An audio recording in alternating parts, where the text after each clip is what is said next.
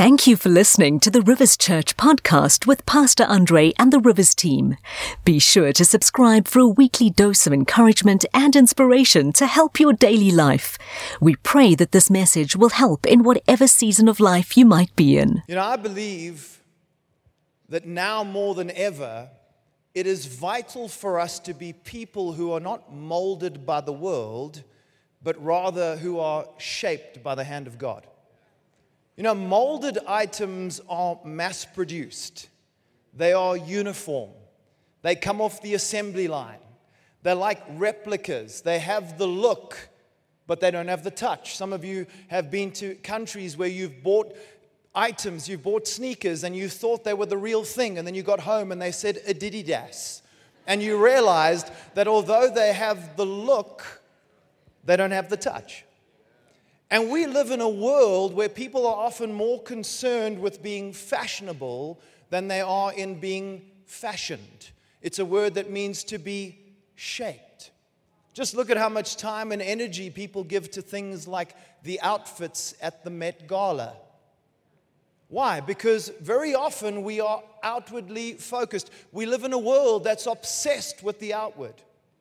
Romans 12 and verse 2 says, Do not conform to the pattern of this world. It's not talking about the planet. The word there is aion, which means this age or this era, the thinking of the current culture. Don't conform to that pattern, but rather be transformed by the renewing of your mind. Another translation says, Be changed inwardly. So we're not meant to dress up our lives externally, whether that's personally or, or spiritually. Come to church, hallelujah, praise God. Look at the size of my Bible. No, we are meant to be changed and transformed internally. And as God does this transformative work in us, his intention is always to work through us. My mom always jokes with me and she says, Every time I hear you speak, you always say the same thing. You always say God wants to work in us and he wants to work through us. But the reality is, is that I've seen him work in my life that way. I've seen him come along and, and redeem me and restore me and, and heal levels of brokenness that I've had. And he hasn't done that so that I can just live my best life. In fact, I follow a guy on Instagram who makes uh, low calorie, high protein meals. And, and like every Insta chef, you know, he's got to have a catchphrase.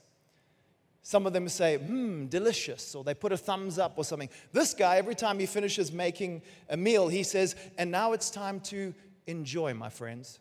But you see, God doesn't do a transformative work in us so that we can just enjoy, my friends. He does it, He does what He does in us and for us so that He can ultimately work through us.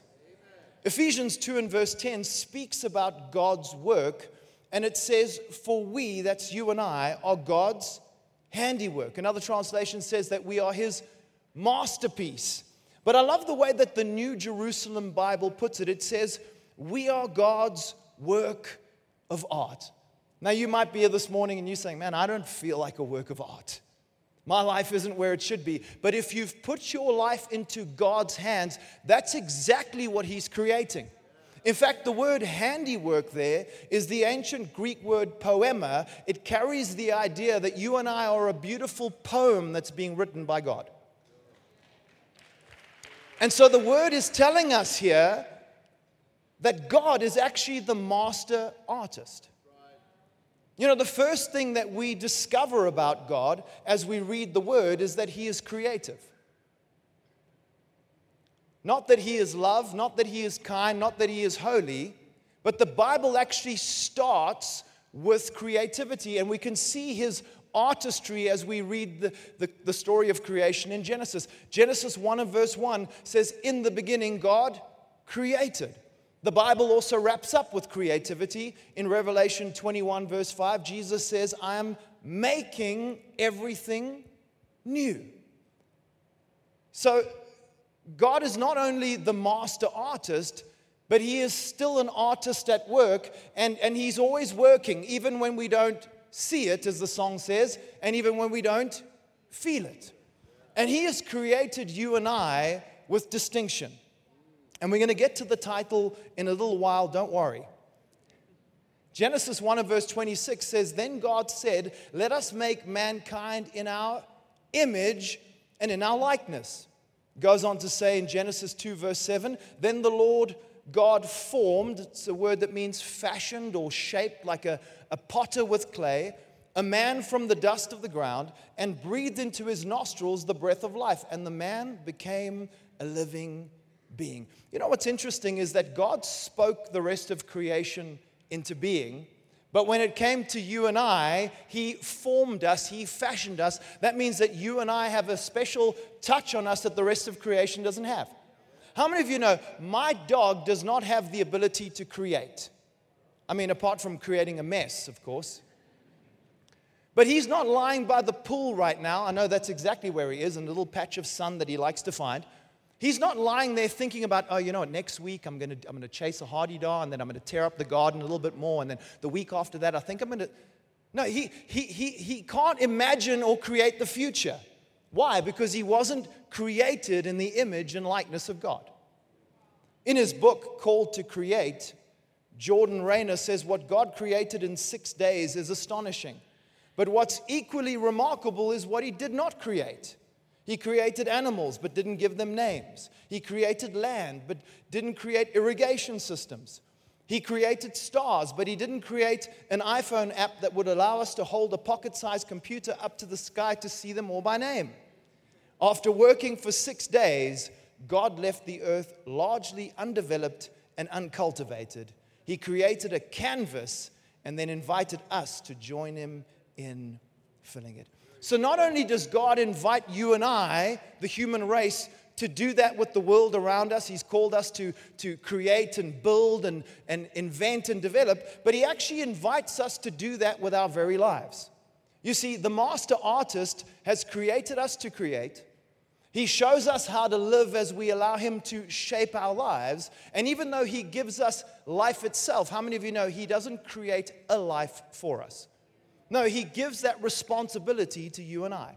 We're not just meant to drift along and consume or, or live for pleasure. We're meant to think, imagine, and create a life for ourselves, not just an existence. Why? Because we're not just works of art in the hands of the master artist. We too are artists at work.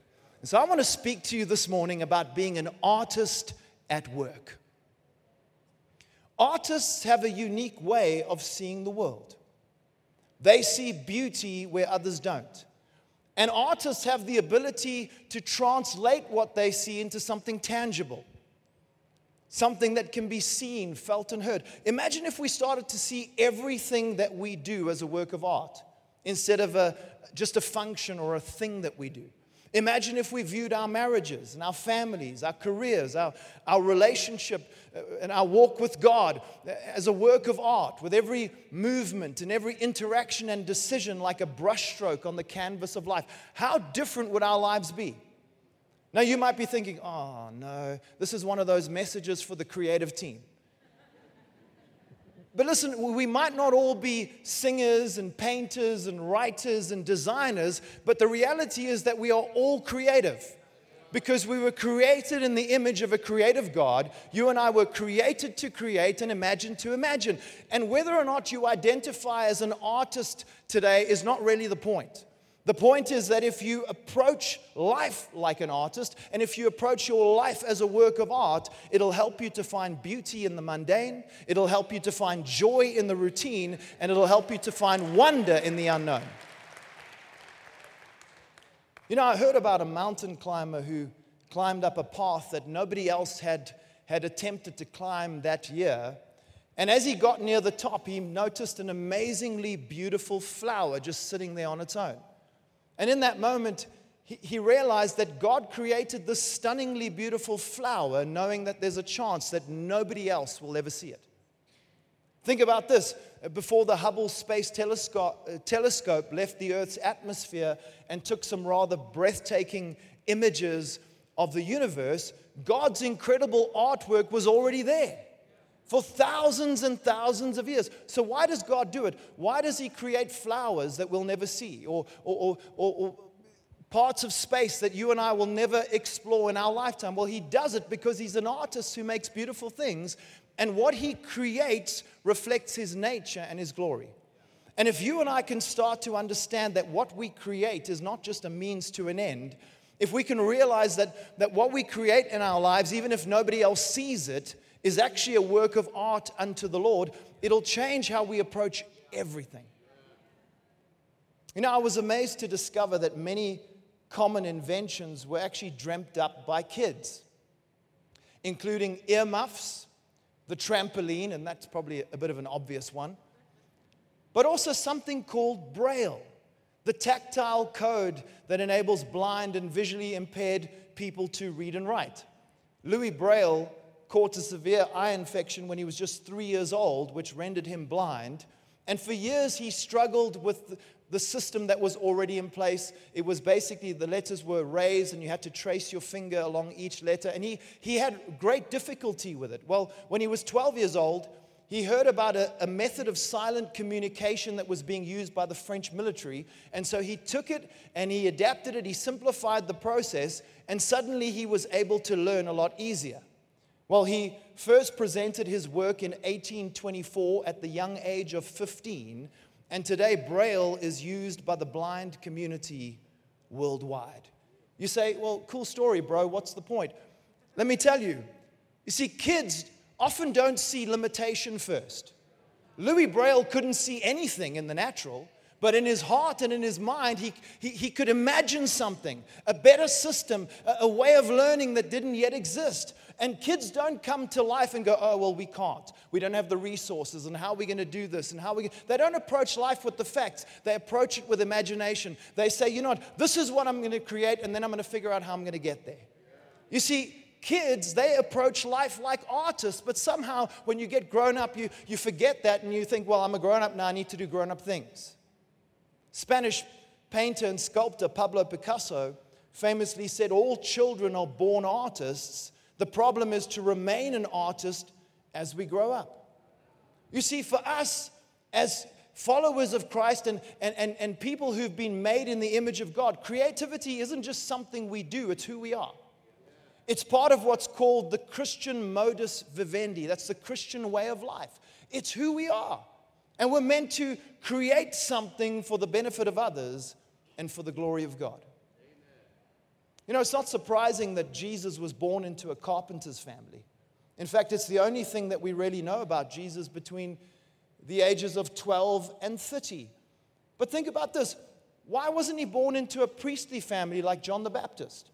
Or, or, raised in a Pharisee's home like the Apostle Paul? Surely that would have set him up for a life of ministry. Could it have been a strategic move?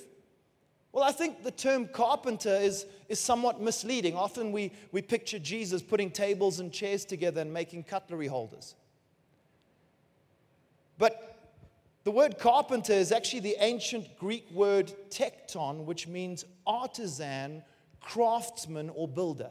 And so Jesus grew up doing that in the natural. He still does that in the spiritual. He's an artisan, he's a craftsman, he's building lives. And that's what He's called us to do with the life that we've been given. We're, we're meant to craft something. I think one of the reasons we often don't realize that we are artists at work is because of how we see work.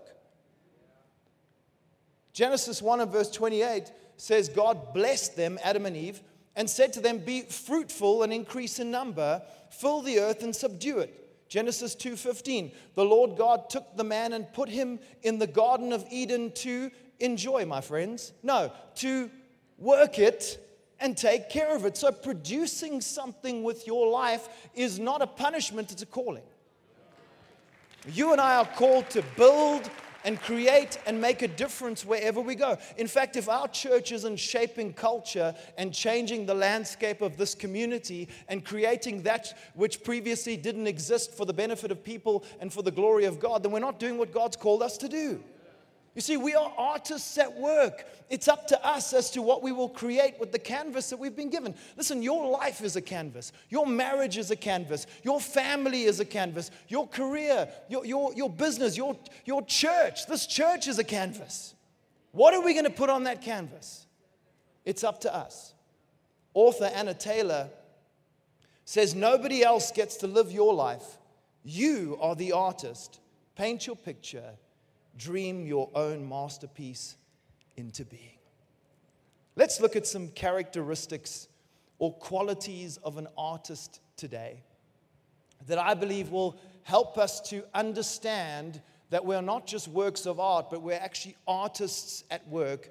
And I believe that they will help us to approach everything in life like a work of art. Are you ready? Number one, artists see and create the future. Artists have vision. They see something that others often don't. Proverbs 29 and verse 18 says, Where there is no vision, the people perish. Why? Because without vision, we often drift along doing and creating nothing. You know, as a church, we don't just come into January and say, wow, I wonder what God's going to do this year. Hey, well, I hope it's a good one, God willing.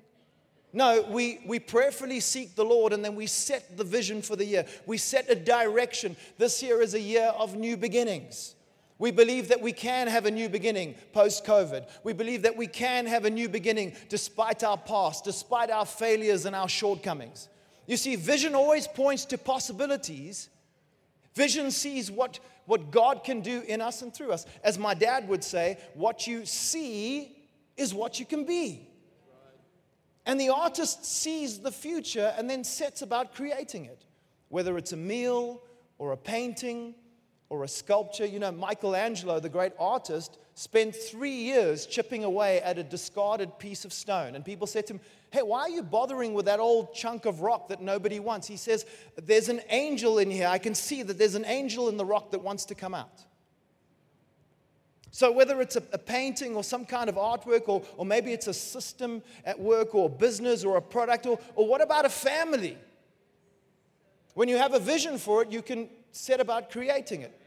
You know, when I look at old photos, I, I see a time before Claire and I got married, and, and uh, you know, then, then there were the years of, our, of the early part of our marriage, and then when we had our, our first son, Aiden, and it was just the three of us. And, uh, you know, and then we waited seven long years and we had a miracle baby called Chloe. And, and I realized that the family that we only saw in our hearts and minds when we got serious about our relationship is now a reality.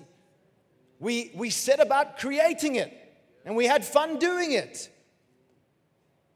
I'll just leave that hanging in the air for a while. But it's now a reality and then some because little Fefe came along and she added another brushstroke to the canvas of our lives. You see, when you've got vision for your life, things change. You were once single and then you got married and, and, then, and then you had kids, and no longer can you just go out and, and go away for the weekend at a drop of a hat. No, you got to you, you got to consider your kids, and, and if you get a dog, then you got to find a kennel. It's definitely coming from a place no, but when there's vision, things change. It's impossible to stagnate when you've got vision for your life. You see, when, you, when there's vision, you no longer drift, you start to dream. You no longer just crave, you create. I think many people crave a better life. They crave a better marriage, better health, or a better relationship with God, but they're not setting about creating it.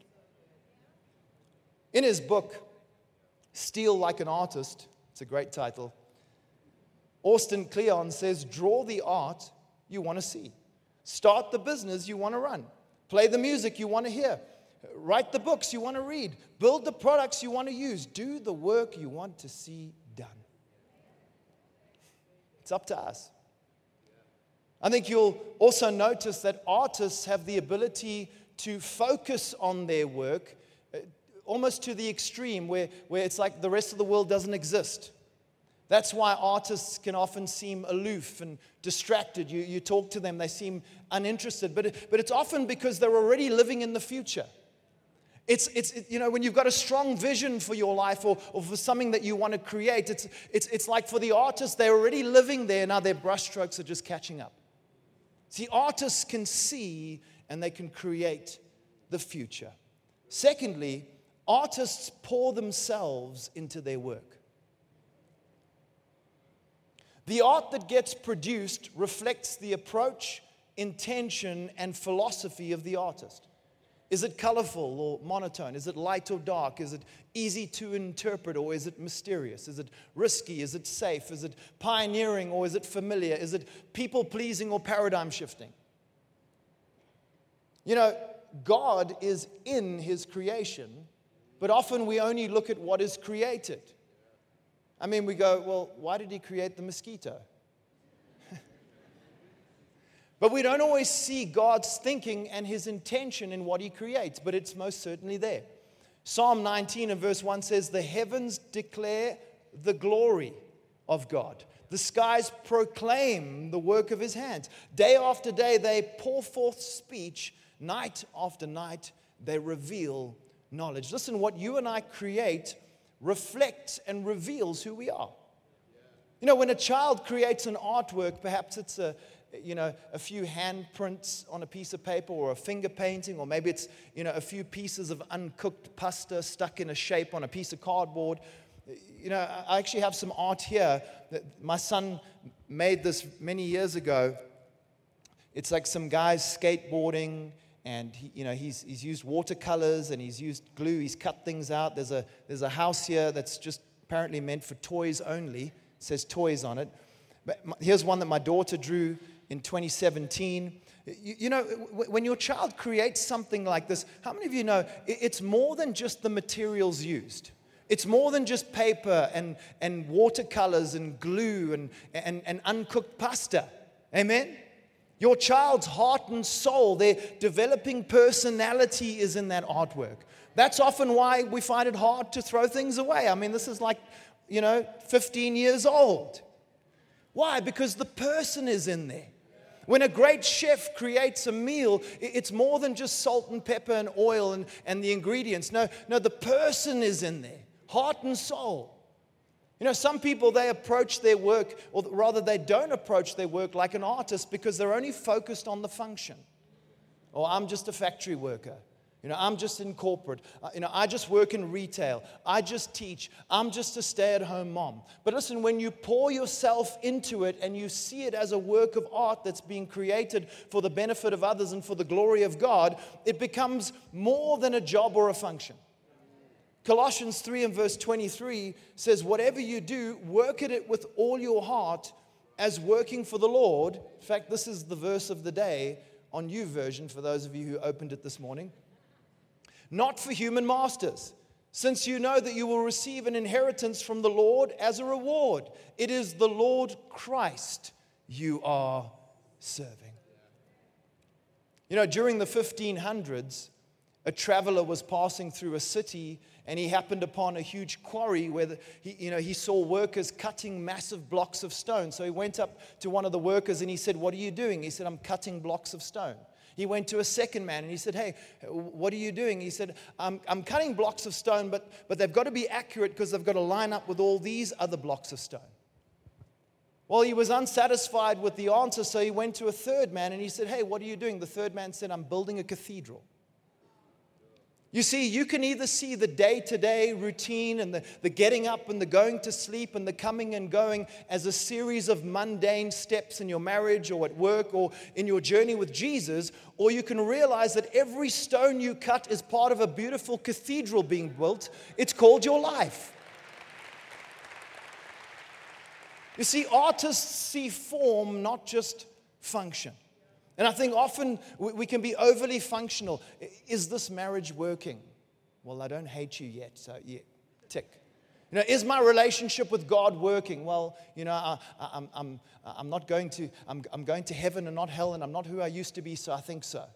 But how many of you know functionality alone can be quite uninspiring? I think of someone like Steve Jobs who was able to, to kind of marry form and function. He created a phone that, that works, that makes phone calls and receives and sends text messages, but it's more than that. It's, it's got form, it's got an operating system that just flows and works in, in a way that, that makes perfect sense. I'm sure Android and the other one are, are amazing too, but I wouldn't know. But how many of you know function alone is actually quite boring? Listen, your marriage should be, it should have form, it should have beauty, it, it, shouldn't just be functional, it shouldn't just be bills and kids and groceries and sex. your business, your family, your spiritual life. It shouldn't just be functional. Listen, you're the artist who, who gets to decide what form it's going to take. Can I encourage you this morning? Turn it into something beautiful. It doesn't have to be boring.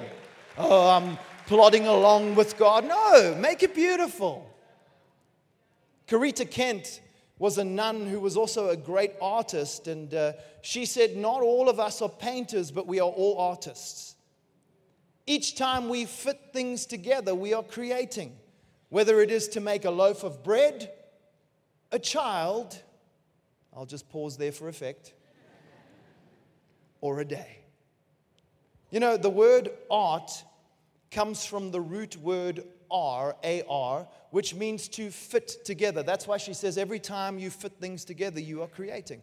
But it's also akin to the Latin arma, which means weapons or arms. And as I read the etymology of this word, I had, I had a thought. You know, that, that our lives fit together in Christ, being crafted into a work of art, is actually an effective weapon against the enemy.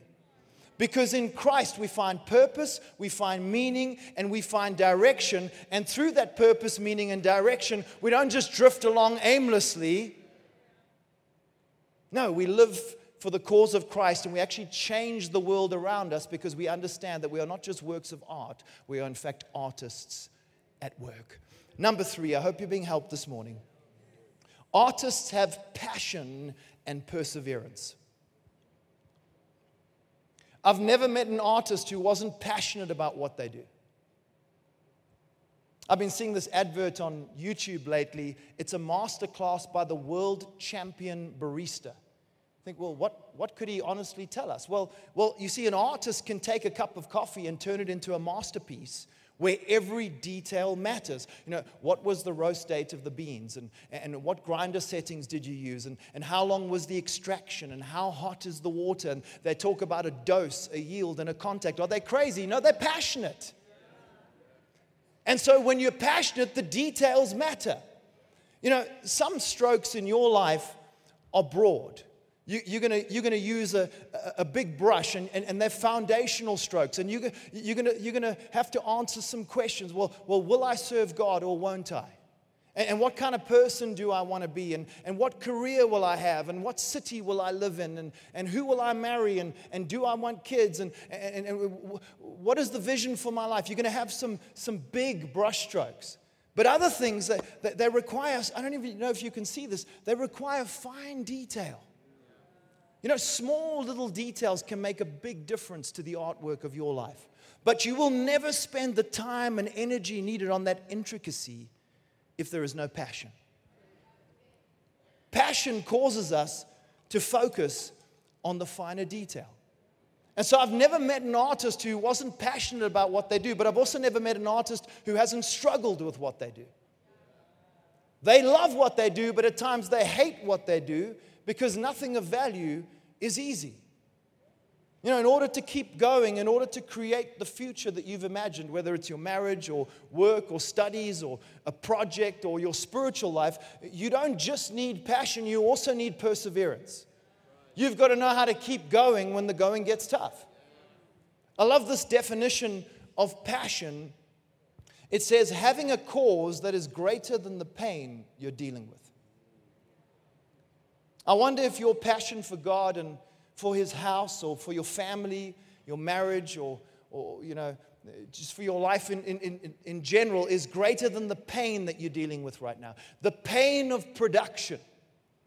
You see, the artist's cause is always greater than the pain of producing the art because not only can they see what it will be, they are passionate about producing it.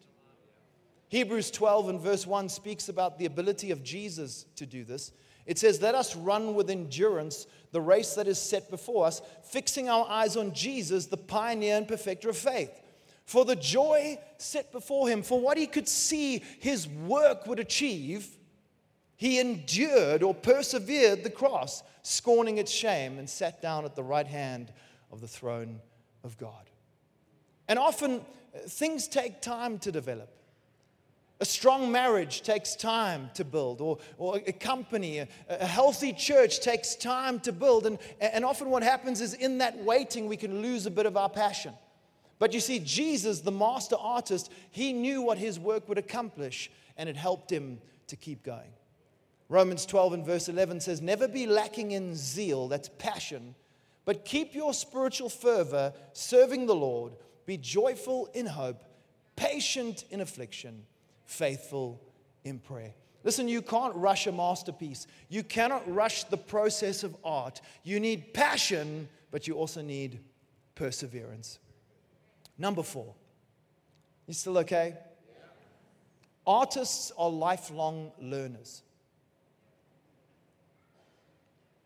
Artists are dedicated to their craft, which means that they have to keep growing in their field. They have to keep getting better and better at what they do. They never stop learning, they never lose their sense of awe and wonder and cre- uh, curiosity and innovation and, and exploration and boundary pushing because once they do, they're done.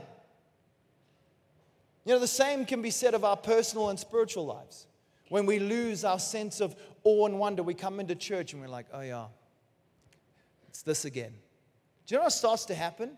Is that we, we, we stagnate. And let me tell you something when you stop, when you've lost all your momentum, you don't just stay where you are, you actually go backwards. Everything left to itself doesn't stay the same, it deteriorates. And so you can come to church and say, ah, oh, Romans 12, yeah, doesn't he use this one often? Oh, I've heard this before. But the minute we have that attitude, we, we actually stop growing and we stop moving forward. We stop learning. In Philippians 1 and verse 6, Paul says, I'm certain that God, who began a good work within you, will continue his work until it is finally finished. Oh, we love that, hey? He who began a good work in you is faithful to finish. But notice what it says about when he will finish on the day when Christ Jesus returns. In other words, this is a lifelong deal. This is a lifelong project. And for the artist, the goal is to master their art form, which is going to take a lifetime. I think people sometimes view artists as, as being kind of chaotic and disorganized and undisciplined. But let me tell you, it takes a lot of discipline and a lot of years of, of hard work to become a master artist. In fact, to become a master of anything. A story is told of Picasso sitting in a Paris cafe when an admirer approached him and asked if he could do a quick sketch on a napkin. Well, Picasso politely agreed and, and swiftly executed the work and handed the napkin back, but not before asking for a rather significant amount of money. And the admirer was shocked, said, How can you ask so much? I mean, that only took you a minute to create. Picasso said, No, no, no, it took me 40 years. It's a lifetime of learning. Listen, I've been married for 21 years and I'm still learning. I want to be a master artist. I need to read books. I need to resource myself because I haven't learned it all yet. It's going to take my whole life to figure out my wife and how she ticks and how she thinks. She's a mystery. But I tell you what, I have learned. I've discovered that taking out the rubbish, making the morning coffee, and putting my dirty socks in the wash basket are all forms of loving my wife. They are all part of the creative act. When I go to do it, I'm like, ah, yes, I'm creating a work of art. And it really works. Listen, imagine if we saw the beauty in those seemingly mundane moments and, and, and those seemingly like, like silly tasks. What a difference it would make to the artwork that's being produced. How would that transform your prayer life or your Bible reading or, or your school runs with the kids or, or your dinners at home? Or, or what about your volunteering? Or, well, I just push buttons, you know, I just, I just push the down arrow and the next you know, scripture comes up, but you know, it's, it's, not, it's nothing, no big deal. No, no, no, you're not just a button pusher. You are an artist at work. No, you're not just sitting here this morning attending. No, you are an artist at work. You are helping us to create an atmosphere. You, you're creating an expectation that God can and will move in our lives. Let's resolve to be lifelong learners. Let's stay curious and let's keep discovering that the new that God has for us personally and the new that He has for our church. And then, lastly, and this is very important artists retouch and recreate. You know, when a, when a song goes wrong, or a, or a painting isn't working out, or a, or, or a pot is wonky on the potter's wheel, the artist corrects and reshapes, or, or in some instances, even paints over the old artwork and creates something new. Pentimento is a term related to painting, and it refers to a visible trace of earlier painting beneath a layer or layers of paint on a canvas. And using X ray and infrared light, many of the famous paintings, including Leonardo da Vinci's Mona Lisa, show multiple corrections were made before the artwork was finalized. And when life doesn't work out the way that we had hoped, or there's disappointment, or we, we try to do something and we fail, we try to start a business but it, but it folds, or, or we make some kind of mistake, we need to be able to overcome that and keep crafting. If you're taking notes, I want you to write this down. If you haven't made mistakes, you haven't made anything. Because in order to make something, in order to create something with your life, you're going to have to take risks. You're going to have to have a go. And you're going to need to approach the mistakes that you make as an opportunity to retouch and recreate rather than a reason to quit. In Jeremiah 18 and verse 3, Jeremiah sees this in action when he goes uh, when, when God tells him to go down to the potter's house and, and take a look, God says, I want you to go to the artist's studio and observe. says in verse 3 So I went down to the potter's house and I saw him working with clay at the wheel. He was making a pot from clay, but there was something wrong with the pot. There was a mistake or a flaw or a disappointment or, or, a misstep. So the potter used the clay to make another pot. With his hands, he shaped the pot the way he wanted it to be. Perhaps there have been mistakes that you've made in your marriage, or, or mistakes in the handling of your finances, or, or mistakes in your business or your career, or mistakes that you've made morally or, or spiritually. And you might have to live with the consequences of those mistakes, but you don't have to leave that artwork in a mess. Notice that the potter used the same clay to make a new pot. Didn't say, well, onto the pile with you. Listen, the answer isn't always a new job or a new church or a new spouse. You can retouch and recreate what's already there. Listen, that's what artists do. They work with what they have. In fact, John Lennon famously said, I'm an artist. If you give me a tuba, I'll bring you something out of it.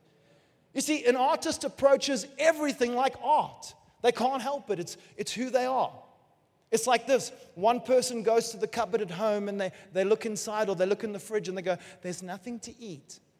An artist comes along and looks around, and next thing they've whipped up something quite miraculous. You say, Wow, my mom is an artist. She does it every night. But that's what artists do. They can whip something up out of seemingly little. Why? Because they use what's there.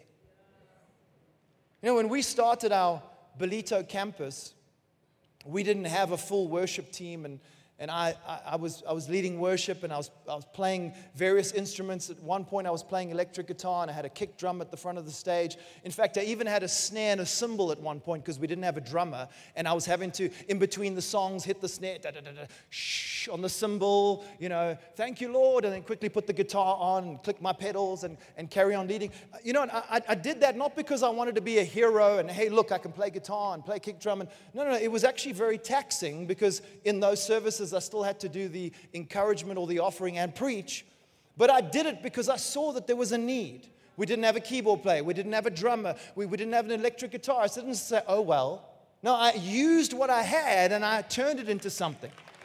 And I want to ask you today what can you identify in your life that if you used what's already there, if you approached it like an artist, retouching, reshaping, and, and recreating, it could go from seemingly very little into a masterpiece in your life? You've been created to create, imagined to imagine. You're not just a work of art, you're an artist at work. As we come to a close and the team joins me, I want to tell you about a painting. When the King of England, Charles I, was executed in 1649, a painting in his collection was sold to a man called John Stone to settle a debt of just 30 pounds. Later, the painting was attributed to a student of the great artist Leonardo da Vinci, and it was then bought for just 45 pounds. Well, it changed hands many times before it completely disappeared in the 1900s. But after it resurfaced in 2005, The painting was acquired at auction for less than 7,000 pounds by a consortium of art dealers who at the time described the painting as a dark and gloomy wreck. The consortium believed that, that this, this low quality mess, as they called it, was actually a long missing Da Vinci original, and so they spent the next few years having the painting meticulously restored. Well, it was later confirmed to be Da Vinci's Salvator Mundi, or Savior of the World, and sold for a whopping $450 million in 2017, making it the most expensive painting ever sold. And you know what's interesting about the Salvator Mundi is that it also contains elements of pentimento, corrections that were made to the image of Christ to make him more realistic. Do you know the word pentimento is Italian? It literally means repentance. It means to go the other way. And it doesn't matter how dark, gloomy, or wrecked the artwork of your life is right now, it can be restored, it can be retouched, and even recreated by the master artist. Because the reality is that even though we are artists at work, we can lose our way. Especially if the master artist doesn't have his hand on our lives and, and isn't guiding our steps. And perhaps you're here today and you don't know the master artist, the Salvator Mundi, the savior of the world, Jesus, the one who takes away our sin. Or perhaps, like Da Vinci, there have been moments of repentance where you've tried to make the image of Christ more realistic in your life and you've tried to retouch and recreate, but over time, the canvas of your life has grown dark once more. You can respond and repent, pentimento and allow the master artist to create you anew. We hope you have been blessed and inspired by this message.